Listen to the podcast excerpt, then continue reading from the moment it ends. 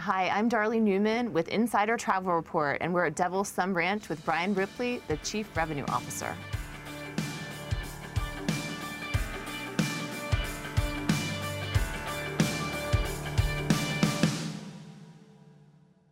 Who is the typical visitor to Devil's Thumb Ranch? Sure. In the past, the typical visitor, the typical market has been groups, whether it be wedding groups, a lot of weddings, you know, clearly with the views of the Continental Divide and, you know, being out in the pristine wilderness is a good backdrop for weddings. So we did a lot of weddings for many years, and also corporate groups, very popular corporate groups. They come in from either, you know, the Denver area or all over the country, really, California and other major metropolitan areas.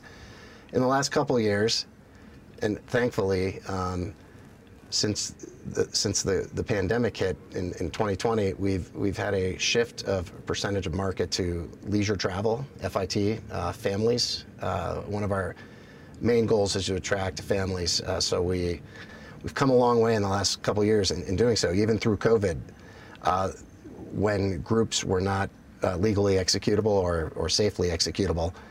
We shifted, pivoted almost on a dime, so that we were almost 100% leisure, and we ended up around the same area as we did the year prior to the pandemic, so we had a very popular destination for leisure travel in 2020 even, and we're still kind of even, we're even surpassing that the way we're pacing now. So we, with a couple of leisure travel awards and recognition in Condé Nast magazine for a top 10 resort, and some other accolades, we're really establishing ourselves now as a leisure travel destination. Tell me about some of the amenities here. Obviously, you have a great natural view, but sure, what are other things that travelers can enjoy? Yeah, we have a really robust array of activities that are, you know, ranch-related activities. So the stables is a huge draw, especially for families. Trail rides, wagon rides, you know, chuck wagon dinners and barbecues and things associated with, you know, kind of the cowboy aspect of a ranch is very popular.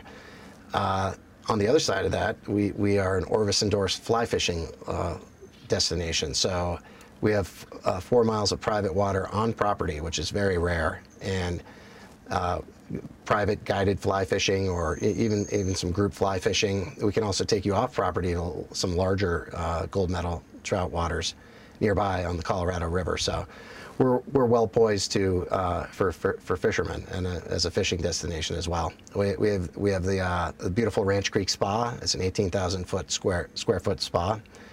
You know, on the wellness side of things, we have daily yoga. So we have a unique wellness aspect yoga studio with great views of the mountains, and treatment rooms for massages, facials and body therapies, activities as well.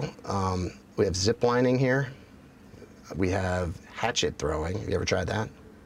I have. You actually have? Somehow you've tried hatchet throwing? Okay. You know, I do a lot. So. Not surprising. I think hatchet throwing is pretty popular. Yeah. Archery, you know, just mountain biking. We have 13 miles of hiking or mountain biking trails on property. And then there's the resort town of Winter Park just down the road. So there's a lot of festivals and different events all summer long, typically, especially starting to come back into play now that the COVID restrictions and the things are, it's safer to do outdoor events and things like that. Tell me about some of the room configurations, or, sure, or lodging accommodations for guests. Sure. So we have 15 private cabins on property, ridgetop cabins. They're a little bit separated from the property. Super like popular with families wanting a little intimacy and away from the crowds a little bit. But they're just off property, so you get all the resort amenities along with the cabin rentals, and those sell well in advance and are pretty booked up, especially during the summertime. We have 2 lodges, just standard type of lodge rooms with different configurations, you know, and some suites that connect with each other, more for a family style arrangement. But the lodge rooms, you know, you can get anything from 2 queen beds and a fireplace, you know, a king suite with a fireplace, connecting rooms and different configurations. And so that's basically the lodging setup. We have the main lodge, the High Lonesome Lodge, and then we have the cabins. We also have some private home rentals on site. One of them is called the Peak to Peak Ranch. It's a 4-bedroom house that's a little bit off property, a little bit removed, but that has its appeal because you can still come down to the ranch and enjoy the amenities, but also have that little bit of separation for your own privacy.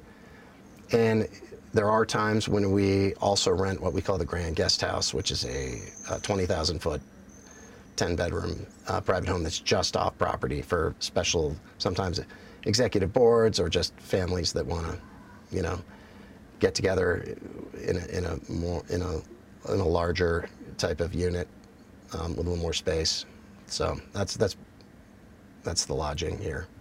What is it about Devil's Thumb Ranch that you think makes it most unique from other destinations and luxury properties? Yeah, well, sure. I think it's the way it's set back away from any town or other really close to any other property.